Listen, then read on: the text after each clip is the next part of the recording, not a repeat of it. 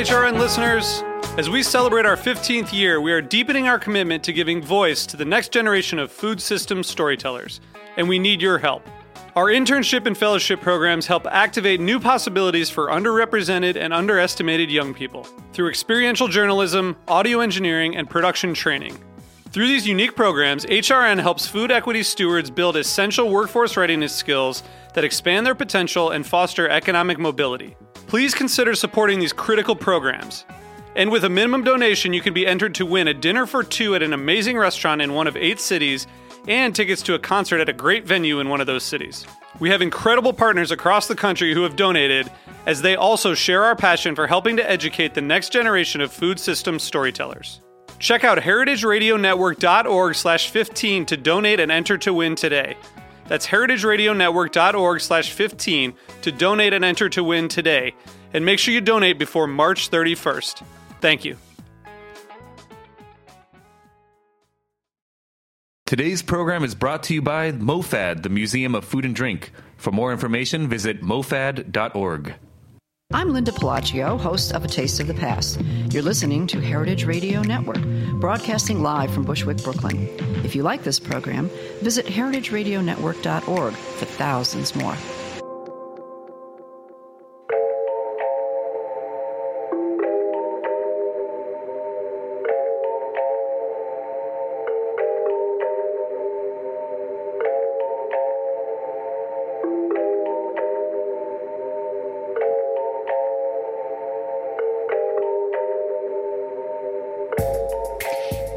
Morning and welcome to Inside School Food. We are the podcast for K through 12 nutrition professionals and anyone else who wants to join our in-depth exploration of topics in school food. I am Laura Stanley and uh, wow, it is late September already. So the news in school food has been piling up all summer, so it's high time we dug in. Um, today, we return to smart snacks, specifically new research from the Rudd Center for Food Policy and Obesity on the impacts of certain branded foods in schools.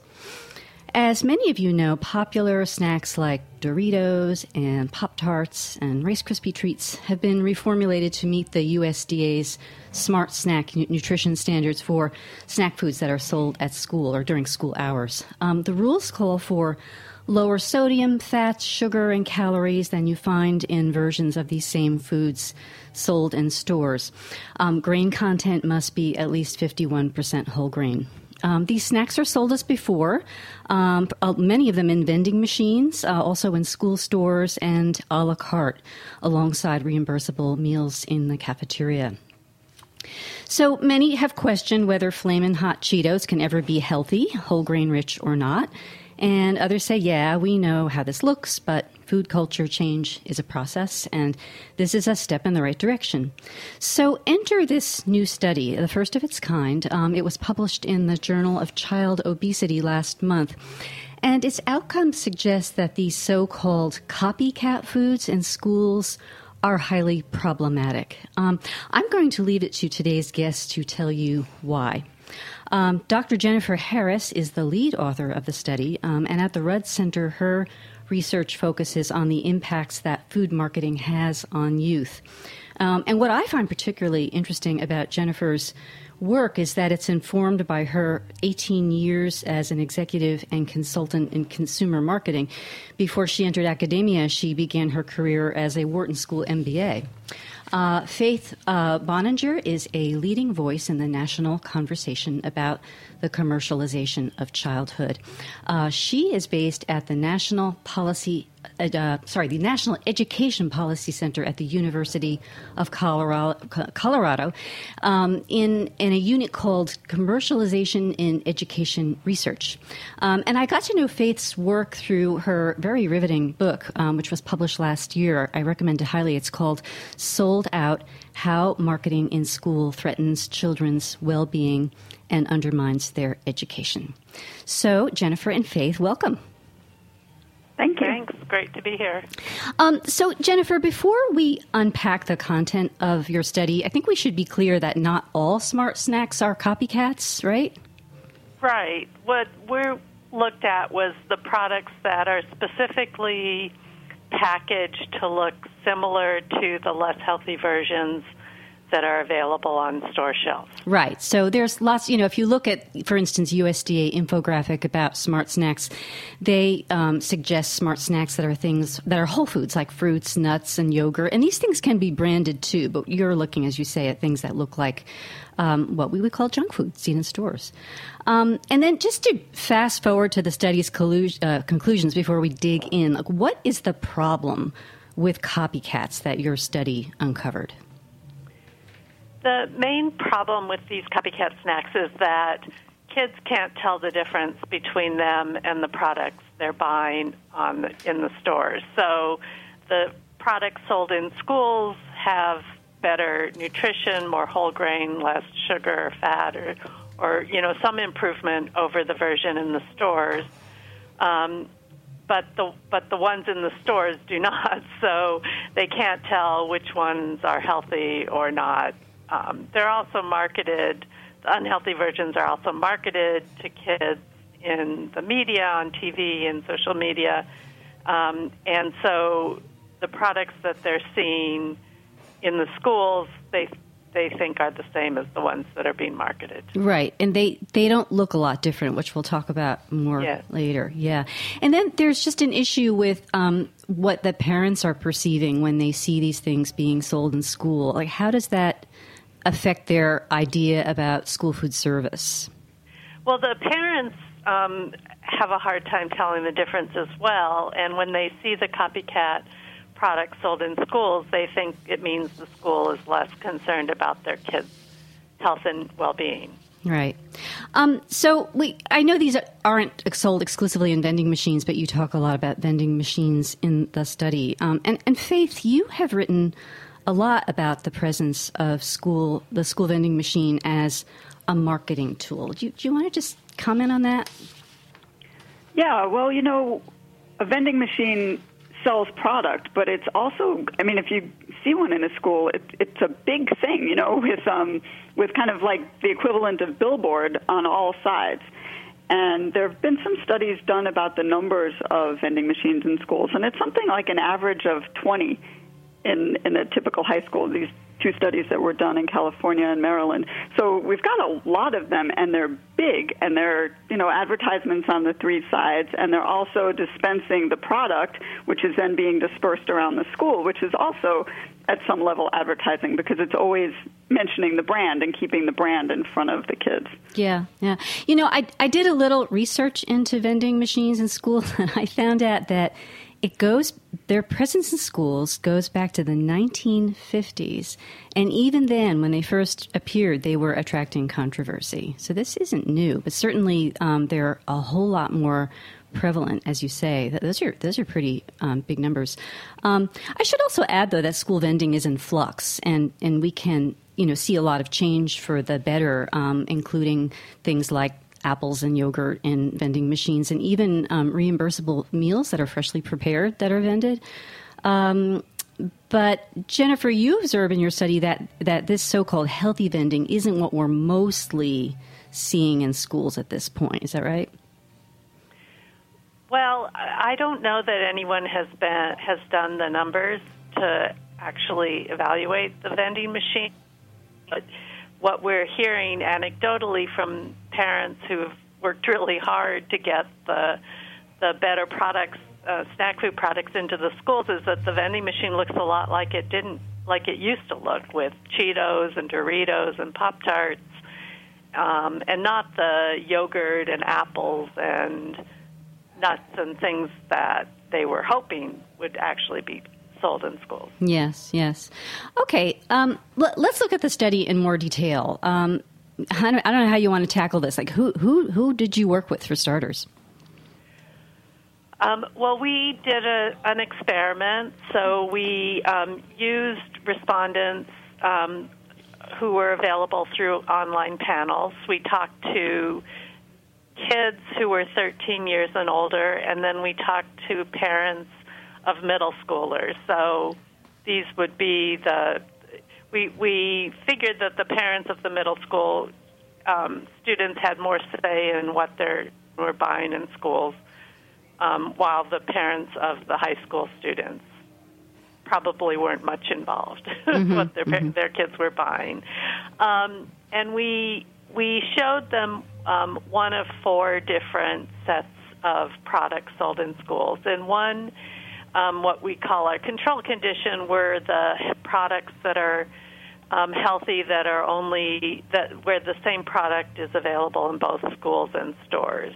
Um, then in the other three conditions, we looked at what the copycat snack. So we included either the version that is available in stores, a version, the version that's available in schools, which um, if you compare the packaging side by side, the two look very similar.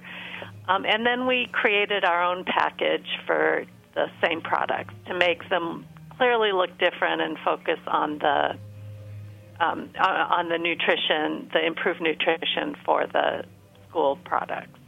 And what were you asking them about let, us you know so let, us leave aside the first one you mentioned which is the healthy yeah. item that's the same in either place but in case in the case of the copycats yeah. um, versus the original um, what were you asking them to weigh in on about well yeah. we asked them to tell us um, how healthy the product was we asked them to tell us how much they thought they would like the taste we asked them have you ever seen this product in your school? Have you ever seen this product in a store?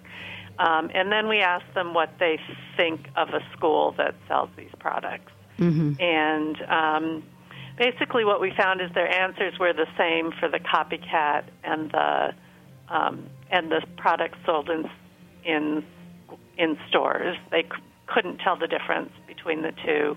Um, interesting when we we tested the study the first time we saw this, and so we thought, well, what if we put these two products side by side? Can they tell the difference? And even then, they had trouble telling. Wow, they were different products. Wow, even though they might say whole grain or lower fat on the well, they say package. it, but in very very small, not very noticeable type.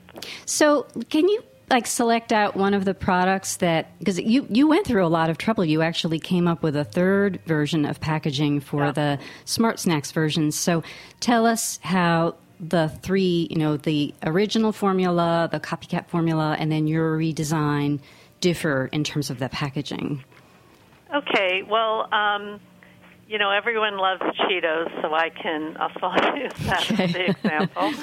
Um, the and and we use the same um, hot, uh, flaming hot Cheetos flavor um, that is available in schools. There's a um, and in the stores the um, flaming hot Cheetos that are available in schools have a little logo that, that says RF on it, which stands for reduced fat. How, so when you say little, how you, little is that?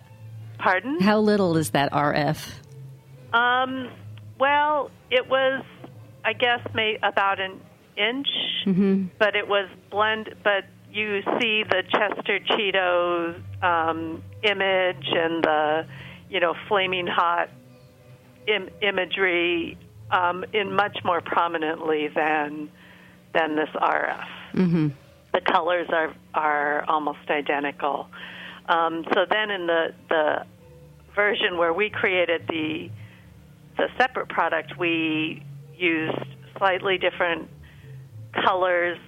Uh, we included the Cheetos and the Chester Cheeto, but um, but it was uh, and redu- we put reduced fat across the top so that everyone could see that it was reduced fat. And and the kids in particular, just looking at the packaging, anticipated that the contents of your redesigned package would be less tasty yes. than the contents of the copycat uh, yeah. package. what does that say about the effect on that packaging has on our expectations and in even our actual experience when we eat something that's in the package? Yeah, it's um, there's a lot of research showing that expectations dictate actual perce- actual taste perceptions when you when you try a product. Um, you know, this is one reason a lot of companies do what they call stealth reformulation, where they reduce the sodium or reduce the sugar but don't advertise it because if they advertise it, then their loyal customers will be upset because they're changing their product. If they don't advertise it, what they find is that and they make the changes gradually, people don't even notice. Yes, yes, we've actually talked about that on that show. That's yeah. so interesting. And then um, I, I, just, you know, you we spoke earlier about what parents come to feel about um, their kids' schools when these things are sold. I mean, and I, I know this is speculation because you didn't look at this exactly in your study, but I would think that um, it would undermine trust in the um, in the in the food program, and, and particularly millennial parents may be less inclined to sign their kids up for school lunch if if they see these things there and associate it with oh, it's not as healthy as what I might pack. Well, it I think it hurts schools' credibility because you know if they're talking a lot about how they're now offering healthy snacks to kids and then the the parents see they're still offering Cheetos and Pop Tarts, it you know it makes the it, it it seems like it would make the parents wonder really what you know how how concerned are they? You know what are the other change you know are the other changes really that healthy too? Yeah yeah. And then and then what about um, kind of credibility of nutrition curriculum in a school where these things are sold yeah i mean it's it would be hard for them to tell kids that they shouldn't be eating junk food when the it makes it difficult to, to teach kids that they shouldn't be eating junk food when they're selling it. Faith, do you want to weigh in on that? yeah, actually, I was thinking that that it's a problem generally. I mean, if you think about the school, it's not only the classes that teach kids, right? It's also the environment, what they're what they're learning from the people around them, what they're doing, and what they're learning about from what the school presents to them, not in class. And so, nutrition curricula, I think, are at are in jeopardy in any case because if if a school is is selling foods that are unhealthy, the child is learning that those unhealthy foods are acceptable to the school. Right, right. And I, and I should point out that, um, you know, uh, school food, um, you know, the reimbursable meals programs um, doesn't typically profit from vending machine sales.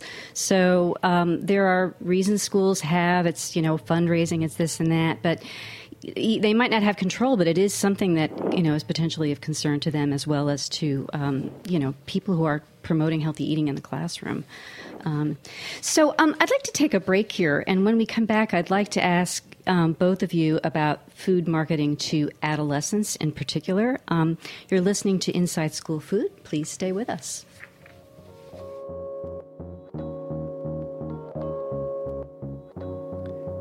And this is a song called Love It by our former intern Malcolm. We'll be right back.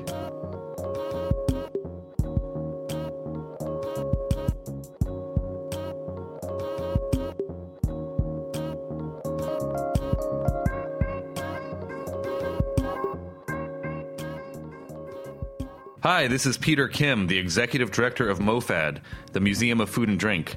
We're a nonprofit founded by Dave Arnold, the host of Cooking Issues here on the Heritage Radio Network, and we want to take people on a learning adventure through the world of food.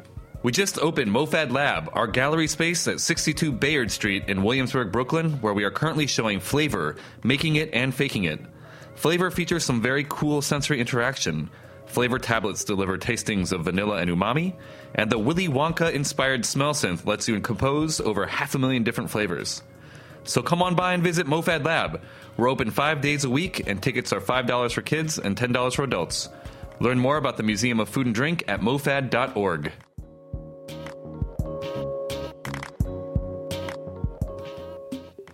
Welcome back. We've been talking about a new study that looks at the impacts of copycat snack foods and copycat snack food packaging in schools. The study focuses on adolescents in part because they're the ones with the pocket change and the independence to buy snacks at school. Uh, more important, um, both of our guests today share deep concern over the ethics of food marketing to older kids. Um, younger children are somewhat more insulated, at least when it comes to TV advertising. Um, Faith, could, could you just kind of briefly explain what that protection amounts to with kids? I guess it's under the age of 12, right? Well, the CFBAI is um, that um, is for children under the age of 12. So that applies to elementary school students.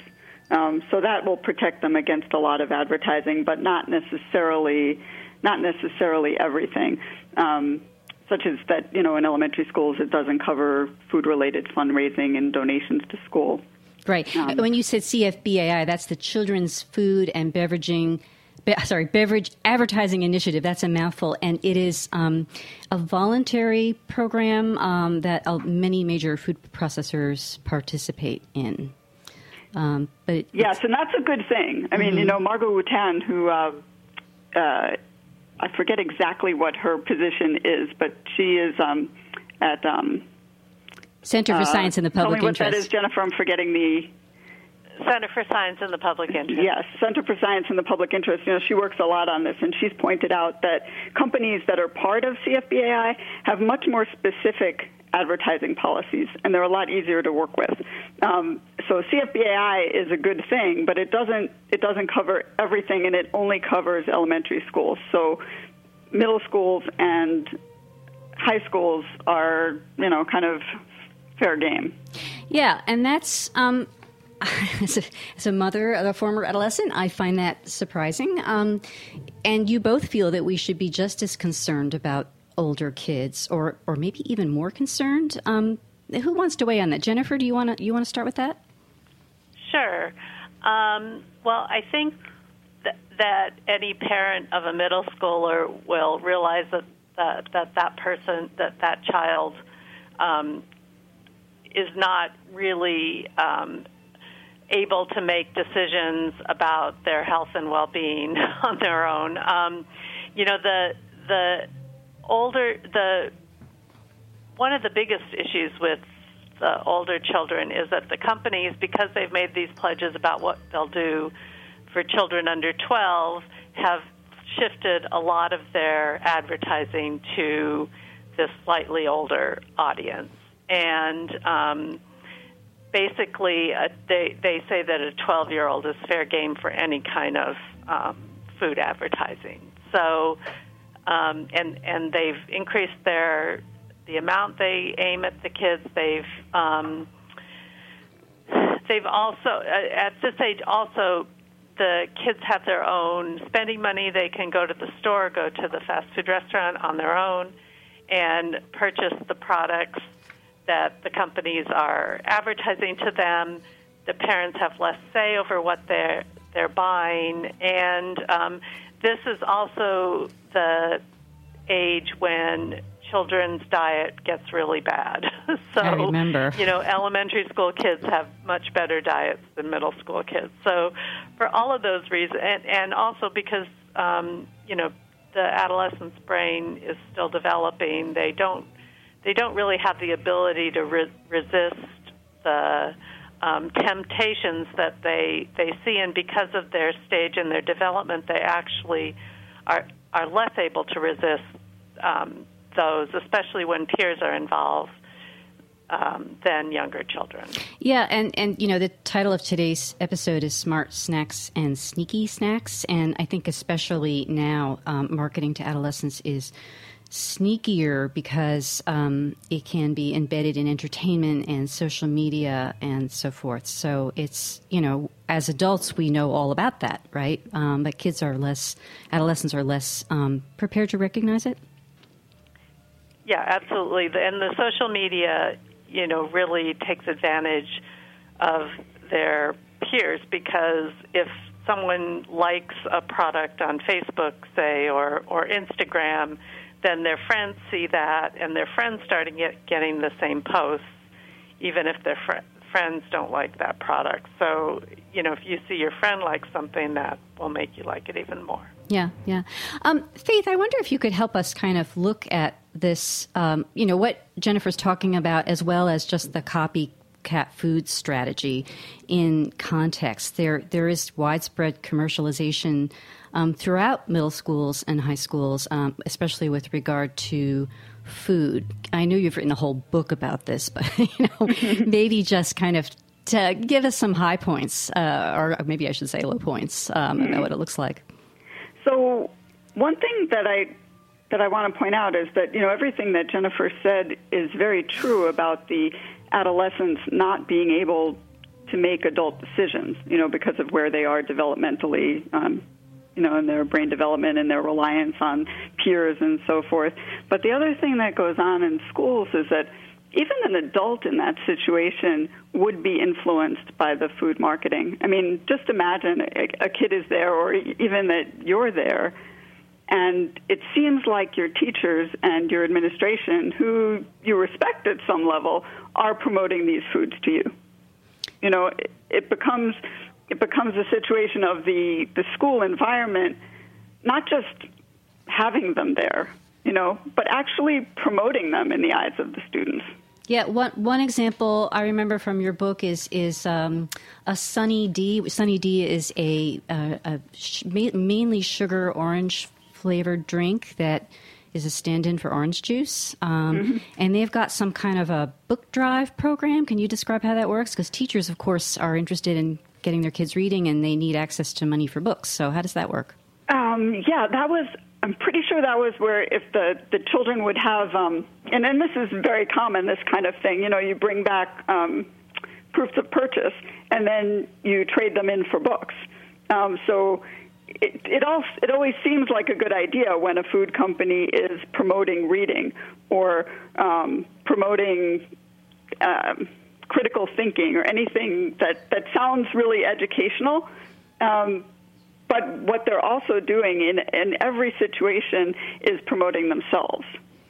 And so with Sunny D, you have to be careful about that. With um, Chick fil A, um, with Panda Express, those companies promote um, uh, character education programs. You know, it's it partially maybe that they care about developing character education in school, but the other thing that's going on is that the program is always branded and they're always promoting the product that, that they have to sell. Yeah, yeah, and you also I, I, wrote down so many things as I was reading your book, but that you there was one comment that really stuck with me, and it was like something you said about marketing at school as a violation of trust. And I quote: "You said um, parents and students tend to regard school as a source of authoritative." information. Um, and since they do, advertising and marketing in school carries a legitimacy that it would not have in any other marketing venue. Wow, I wrote that, huh? Yeah, you true. did. It really hit me. yeah, I mean, it's totally true. I mean, don't we tell your kids to tell our kids to respect the teacher, mm-hmm. and we hold the teacher up as a model for the kids. Mm-hmm. And so then, when the teacher appears to be selling Coca Cola or Sunny D or um, Chick Fil A, well, then you know it is a violation. Yeah, yeah. And and I think a lot of teachers feel that way about um, the McTeacher nights, you know, where they're asked to go to a McDonald's after school, you know, for a certain night where the kids and their families are encouraged to come in and buy McDonald's from their teachers. You know, then they feel like they're being used to promote McDonald's, which they don't believe in. Right. To the students, and that's that's a violation of of them as well. You know. Yeah. So the, the, the teachers are actually behind the counter at McDonald's on McTeacher nights. Yes. okay. Yes, and that's a it's a pretty popular thing. Wow. Okay. Yeah. and you know, I, um, if you could just quickly talk about this Together Counts curriculum, because I know it's something you're particularly exercised about. It's quite interesting. I know it so frustrates me. Um, so Together Counts is a pro- it's a product of the um, Healthy Weight Commitment Foundation, which is a it's a very interesting organization because it's really led by food companies. I mean, if you look online at the board of directors, you'll see that it's all kinds of major food companies. And if you look, they've got a list of partners, you know, that are um, partners in this foundation that are all kinds of nonprofits and you know well-meaning kinds of organizations, together with a lot of leading um, food companies. And what this organization does is it promotes a curriculum um, and also tries to work with parents and children as well and homeschooling parents, but it promotes this notion of um, calories in, calories out, mm-hmm. and balance. And, you know, there's something to that, right? I mean, we all need to be responsible for our food choices, but what it does is it focuses solely on that and leaves and kind of directs the onus completely on the individual, as opposed to offering that there is also the aspect of what food companies are responsible for producing and marketing in our society. Mm-hmm, mm-hmm. And calories in, calories out kind of helps legitimize potato chips because you're just counting the calories? Exactly. And yeah. then the other thing, when when there's a curriculum in school that's being taught by the teacher, it's being taught as fact, right? I mean, the teacher's up there, you know, sharing the lesson, and it's not presenting it as the opinion of the food industry, right? Mm-hmm. Calories in, calories out is the opinion of the food industry, and it's something that they're very committed to, and I can understand that because of the nature of their business. But it's not fact. You know, there are there are other perspectives on how how food works, mm-hmm. right? And so what's being transmitted to the kids is that opinion as fact, not that opinion as opinion and their propaganda. Yeah, yeah, wow. Um, well, so uh, just you know, lastly, we we're talking about adolescent vulnerability, um, but teens are also really feisty and defiant, and I mean that in a good way. It's really healthy and necessary. Um, and you've both looked at a new study that suggests that their natural rebelliousness might be channeled um, into resistance of cynical junk food marketing. What do you think of this idea? Um, maybe Faith, want to start with you? Sure. I mean, I think that if if kids are made aware, adolescents we're talking about, adolescents are made aware of how they're how they're targeted and used by the food industry, I think they'd be very angry. Mm-hmm. You know, and I, I think they would rebel against that. Yeah. They don't they don't really understand when they you know, and they pass along some viral video that it was created in order to go viral. You know, created to be something that would tickle them and they'd send to all their friends and then it's advertisement. But if they knew that, I don't think they'd do it. Yeah, yeah. You, I actually we've been trying to um, we've been talking with a lot of kids and trying to figure out how to how to start this kind of movement and unfortunately, what we're finding is that there's a lot of ambivalence because they love these products. They love them. You know, they love Cheetos, they love Skittles, they love the the products that are being advertised to them, and it's and and you know because of the advertising that they've seen since they're they're they were small, the, and all the emotional messages used in those ads, it's really hard to get them we're finding that it's it's difficult to get them angry. I mean, this study did it by um, getting them to think about what companies were doing to other to younger kids. So that might be an approach that could help. Yeah, yeah. Well, it's it's a new study and it needs um, you know next steps. But I did post a link to an article about it on today's show page, um, and we'll be following its progress on Inside School Food. Um, and that show page is insideschoolfood.com. And you will also find there links um, to the study, of course, um, uh, that we're talking about today, and links to both Faith and Jennifer's work. There's a lot of material up there today. Um, and if you go to insideschoolfood.com, you can also sign up for our newsletter and our news feeds on Facebook and Twitter and you can subscribe to the show on your mobile device and never miss an episode. Um, so, Dr. Jennifer Harris and Dr. Faith Boninger, um, thank you so much for this great conversation. Um, let's hear it for Smarter Smart Snacks. Thanks for having us. Thank you so much. Uh, my thanks also today's, to today's sound engineer, David Tatasciore. Uh, Inside School Food is a production of the listener supported Heritage Radio Network. To do your part, go to heritageradionetwork.org and click on the beating heart. I'm Laura Stanley. Thanks for listening.